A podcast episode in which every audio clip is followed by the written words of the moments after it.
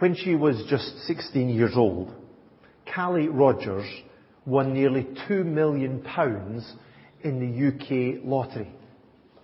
She'd been working on the till in a supermarket, but she quickly gave that up, as you can imagine, in order so she could spend her money on things like vacations and gifts and cosmetic surgery and unfortunately drugs. A decade later, Callie had just £2,000 in the bank. And by 2021, she was penniless and living on government benefits. And it's a story that has, is very familiar, very similar to many people's stories who won massive amounts of money. So five years after Kentucky resident David Edwards won $27 million, he was penniless, living in a storage shed with his wife. Two years after Willie Hurt won $3 million, he was broke and he was charged with murder. And 11 years after John McGuinness from Scotland won 10 million pounds, he owed more than 2 million pounds and was about to get his house repossessed. Excuse me. Tragically, many people who unexpectedly, unexpectedly become rich squander it all incredibly quickly and end up with nothing. But this morning, we're going to look at a far more extreme riches to rags story. We're going to think about someone who had far greater wealth than any lottery winner and yet experienced a far deeper poverty than any of us ever will. But incredibly, this person, he didn't lose everything through foolish decisions or extravagant self-indulgence or greed or addiction. Incredibly, he laid down all of this for you and for me. But that wasn't the end of his story. This story is a riches to rags and back to riches story. And as we read it in Philippians chapter 2, it's not just a truth for us to marvel at this morning. Incredibly, this is an example that God wants us to follow in our lives. Because each one of us are called to serve with a Christ-like attitude. So we're going to read Philippians chapter 2, verse 5 to 11, and Megan's going to come and she's going to read for us.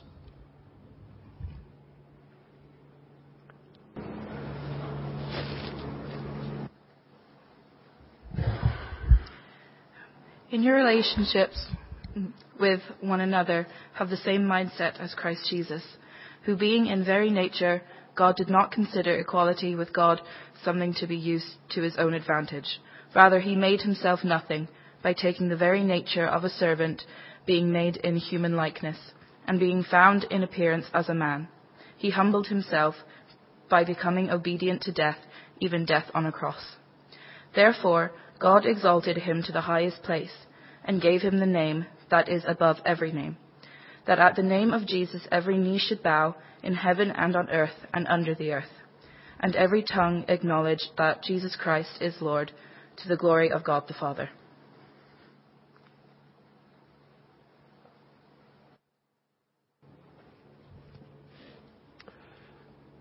Thank you very much, Megan. Many people think that Paul was quoting here from a song, an early Christian hymn. Now we can't be sure who wrote it, whether it was Paul himself or if it was somebody else. And of course we don't know the tune. But what we do know is that these words are incredibly powerful and profound. They really stretch our, our understanding of who Christ is and also what he has done. But we also know why Paul quoted this song here. This was not just a theology lesson. He didn't just want us to learn these incredible truths about Jesus or even move to worship in response to them. He wanted us to do more than that. He wanted to learn from them so that we would follow his example. This is what verse 5 says. Your attitude should be the same as that of Christ Jesus. Last week, if you were here with us, you remember that we were, we were called to stand, eh, Paul said, if we were going to stand in the face of opposition, if we're going to be effective as a witness for Christ, then we need to be together in unity. We need to reject selfish ambition and vain conceit. We need to think about others as better than ourselves. And we to look out not only to our own interests, but also to the interests of others. But how can we do that? How can we cultivate that attitude, that mindset, that outlook on life? Well, Paul wanted us to follow the example of Jesus. Now, of course, this doesn't mean that Jesus is only an example for us to follow. He's far more than that. He is our Creator. He is our Savior. He is our Lord. He is the one who saves us and, and sanctifies us and will glorify us. He has and will accomplish far more than we could ever do. So we'll never be exactly like Jesus. But we are called to follow in his footsteps. We are called to serve in a way that's like him. He is the standard for how we should live. And we can see that truth kind of even at the beginning of our song. As Paul declared that Jesus is more than we could ever be. He is who, being in very nature, God. Some people, of course, claim that Jesus was just a good man, or a, a, a great teacher, or a prophet, or even an angel sent from God. But Paul knew his true identity. In his personal and essential nature, Jesus is divine. He is God. He is the Son of God. He is the image of the invisible God, the firstborn over all creation. Because all things were created by Him and for Him. He is before all things, and in Him all things hold together. As Paul says in Colossians 1. Jesus is our Creator God. He is the source and the purpose and the sustainer of this universe. And of course, we can't step into that role. We'll never be like Him in that way. But we can learn even from this first line of this song about what it means to, to have the same attitude as, as Christ. This reminds us that humility is not about having a, a low self-esteem or a low self-worth. It's not about thinking of ourselves as nothing and worth nothing. Because Jesus always knew who he was. He was always aware of his true identity and worth. And for us, humility starts when we understand our true identity and worth. We are the crown of God's creation. We've been made in God's image. As, as, Genesis 1 says, God created man in His image. So we have intrinsic value and worth because we are image bearers of God.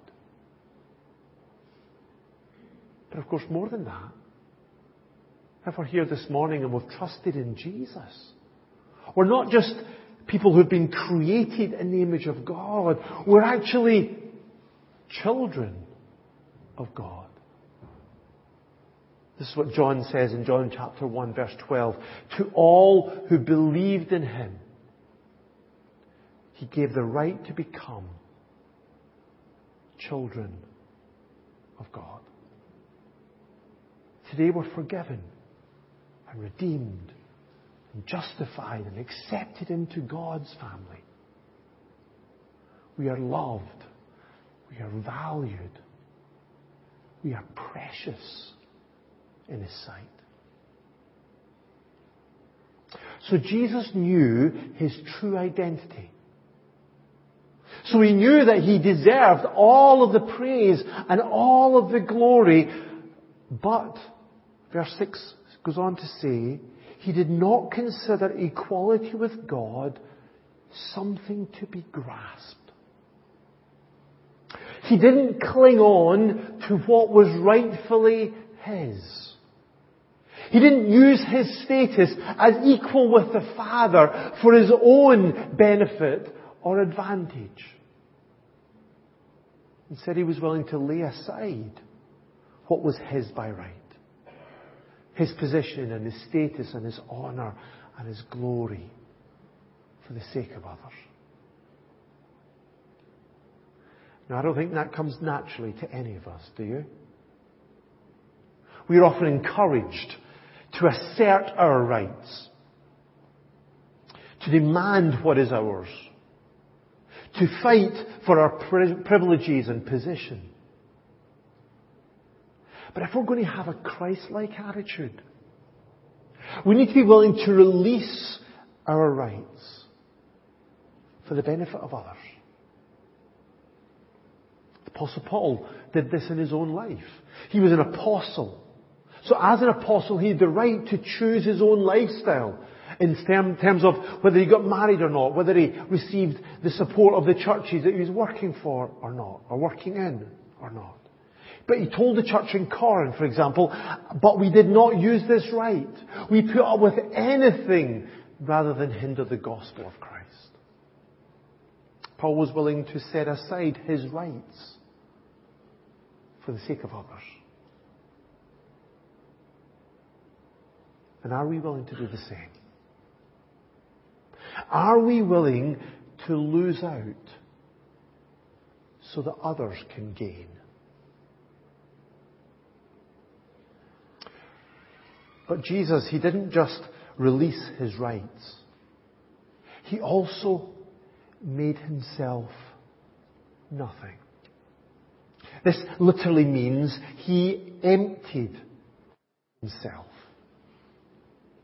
So we need to be clear here. That does not mean that he became less than divine, less than fully God.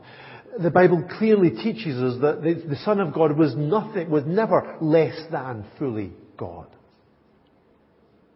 But rather, in some way, he emptied himself of the privilege of deity, the privilege of being God. He humbled himself. He willingly concealed his glory, his power, his majesty. And he did this when he became human, being made in human likeness, verse 7.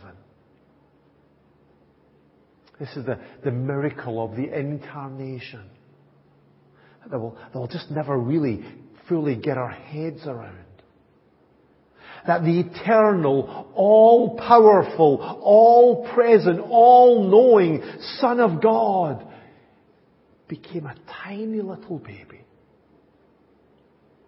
That the creator and sustainer of this universe became dependent on his mother's provision and care. On his stepdad's protection that the Word became flesh and made his dwelling among us. That God became flesh with skin and bone. He was fully God and fully man. Experiencing all the limitations and struggles of our humanity the hunger, the thirst, the tiredness, and the pain of our lives. And he did this to serve taking the very nature of a servant. The word servant here literally is slave. The one who is in, in his very nature God became in his very nature a slave. The eternal Son of God left the perfections of heaven he laid aside the glory of his person and power. He emptied himself of the privileges of deity. He set aside the worship and the praise that he deserved. He experienced the struggle of humanity, all to serve us, to save us, because he loved us. Jesus said the Son of Man did not come to be served, but to serve and to give his life as a ransom for many. And that's the example that we're called to follow. This is what we're called to do. To humble ourselves. To lay aside our plans and our privileges, our rights and our expectations to roll up her sleeves and serve others as a slave. To be like Paul and Timothy, who describe themselves here as servants of Christ Jesus. This is not about getting involved in a ministry just for a couple of hours a week. It's not an appeal to sign up for a, a role in our church community. Those things would be great, but that's not what this is about. This is a call to be a servant in our very nature. For it to be who we are in every aspect of our lives. At work, at home, in our neighbourhoods, and in our church. In public and in private. Not out of guilt, not out of duty, certainly not to try and earn our way to God, but out of love. Love for God love for others, and in response to Christ's love for us. That's not easy to do. If we live this way, it will cost us. Some people might take advantage of us. We will lose out in our lives in some way. But we can never say that it costs too much.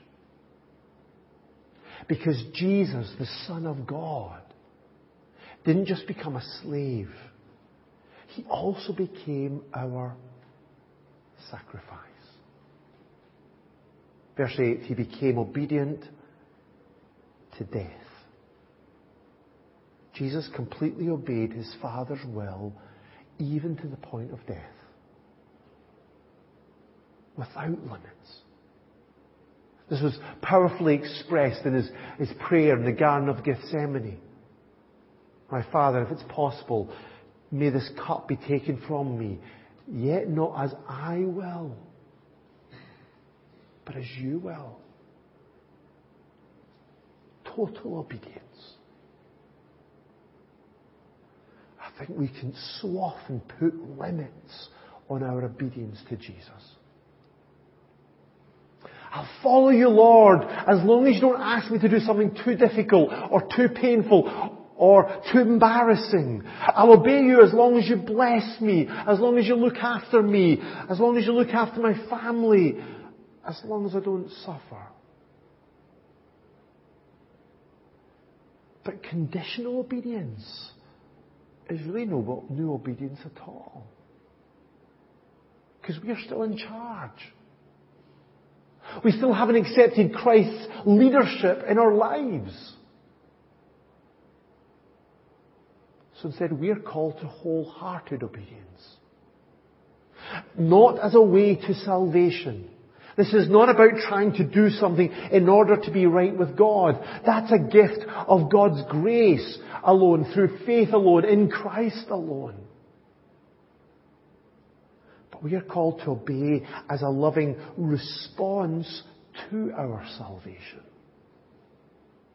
Jesus said, if you love me, you will obey what I command. But of course, Jesus' servant attitude didn't just take him to death, but even to death on a cross. Jesus could go no lower than that. Crucifixion was such a painful and degrading form of execution. It was reserved for the lowest of people in that Roman society, especially to slaves. But so much more than that. The cross was a place of a curse. Galatians 3 says, Cursed is everyone who is hung on a tree. And so by dying on the cross, Christ redeemed us from the curse of the law by becoming a curse for us. In selfless love and grace, Jesus willingly took upon himself our sin, our guilt, our shame. He was punished as our substitute. He suffered the separation from the Father that we deserved. And He died in our place. That's the depths to which Christ emptied Himself. From the glories of heaven to the curse of the cross. And He did all of this for you and for me because He loved us.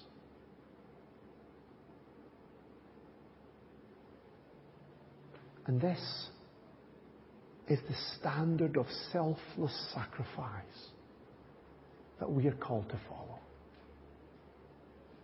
John says in his letter, 1 John 3:16, Jesus Christ laid down his life for us. And we ought to lay down our lives for our brothers. Of course, we, we want to shrink back from this. We want to try and find a way to minimize the, the, the cost of this to excuse it away. Say, oh well, it doesn't actually mean this. But this is what it means to follow Jesus. It is to lay down our rights, to humble ourselves, to become a servant, to obey God's call and give up our lives every day to serve others. This is the attitude of Christ. But of course, this song doesn't end just with the sacrifice of Jesus, does it? Verse 9. Therefore, God exalted him to the highest place, gave him the name that is above every name. Jesus humbled himself. It was his own willing action. But in response to this, God exalted him. He gave him the highest place and the highest name. In his incarnation, Jesus concealed his glory. He willingly emptied himself of his position and privilege. But in his resurrection and in his ascension, God revealed the Son's glory.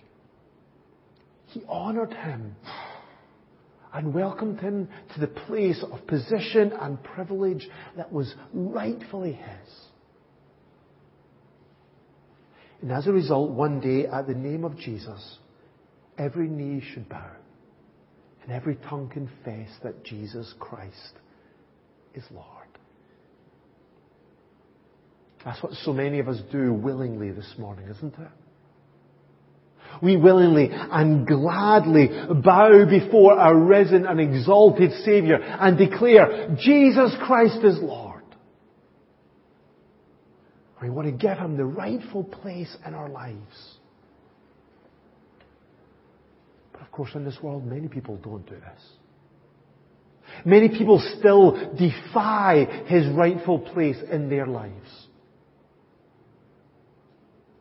But one day, they will have to bow and acknowledge him as Lord. Not as Savior, but as their judge. And on that day, Jesus' true identity will be revealed and he'll be honored by every knee and every tongue.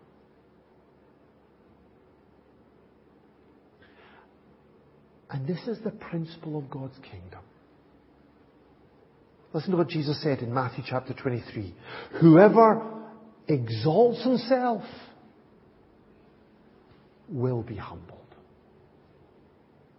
And whoever humbles himself will be exalted. When we exalt ourselves, when we demand our rights, when we focus on our needs, do what we want, then ultimately we will be humbled. If someone has, someone has trusted in Jesus, then of course they won't lose their salvation in this sense. That's a gift of God's grace. But on that final day, their work and their accomplishments will count for nothing.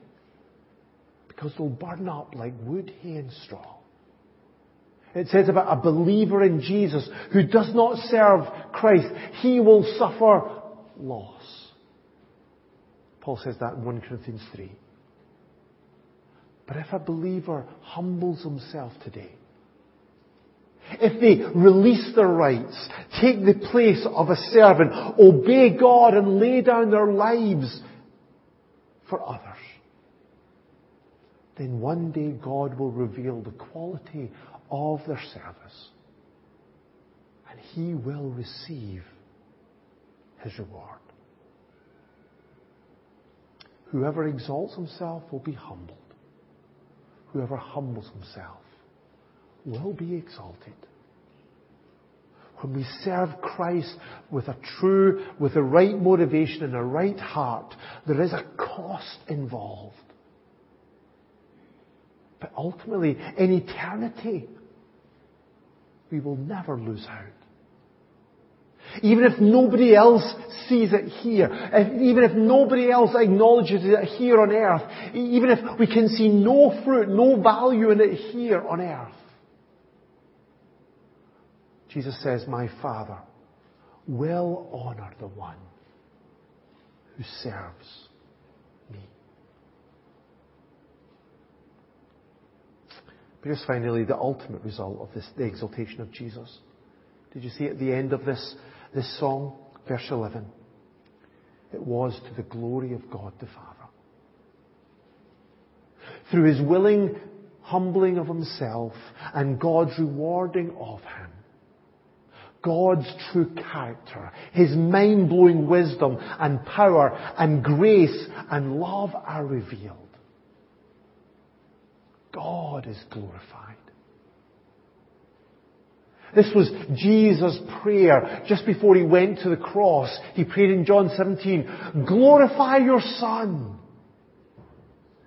that your Son may glorify you. This was Jesus' heart. And today we can know that God will honor those who serve Him. But we recognize that none of us deserve that honor. None of us have really earned it. After all, all the opportunities and calling to serve God and the abilities and energy we have to do that, all of that comes from God Himself. As Paul said, by the grace of God I am what I am. But the incredible generosity of God is that He will honor us for what, what we, by His grace, have been able to do. But that's why, when we're willing to let God honor us at the right time in the right way, the ultimate glory goes to God. That's what Peter says in 1 Peter 4:11. If anyone serves, he should do that with the strength God provides, so that in all things God may be praised through Jesus Christ.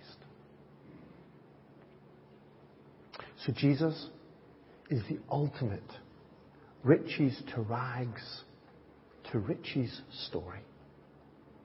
He is the eternal Son of God who stepped into humanity to become a slave, who humbled himself to become our sacrifice, but now is exalted and reigning supreme. Because he did all of this willingly in obedience to his Father and in love for us. And so today he is our standard.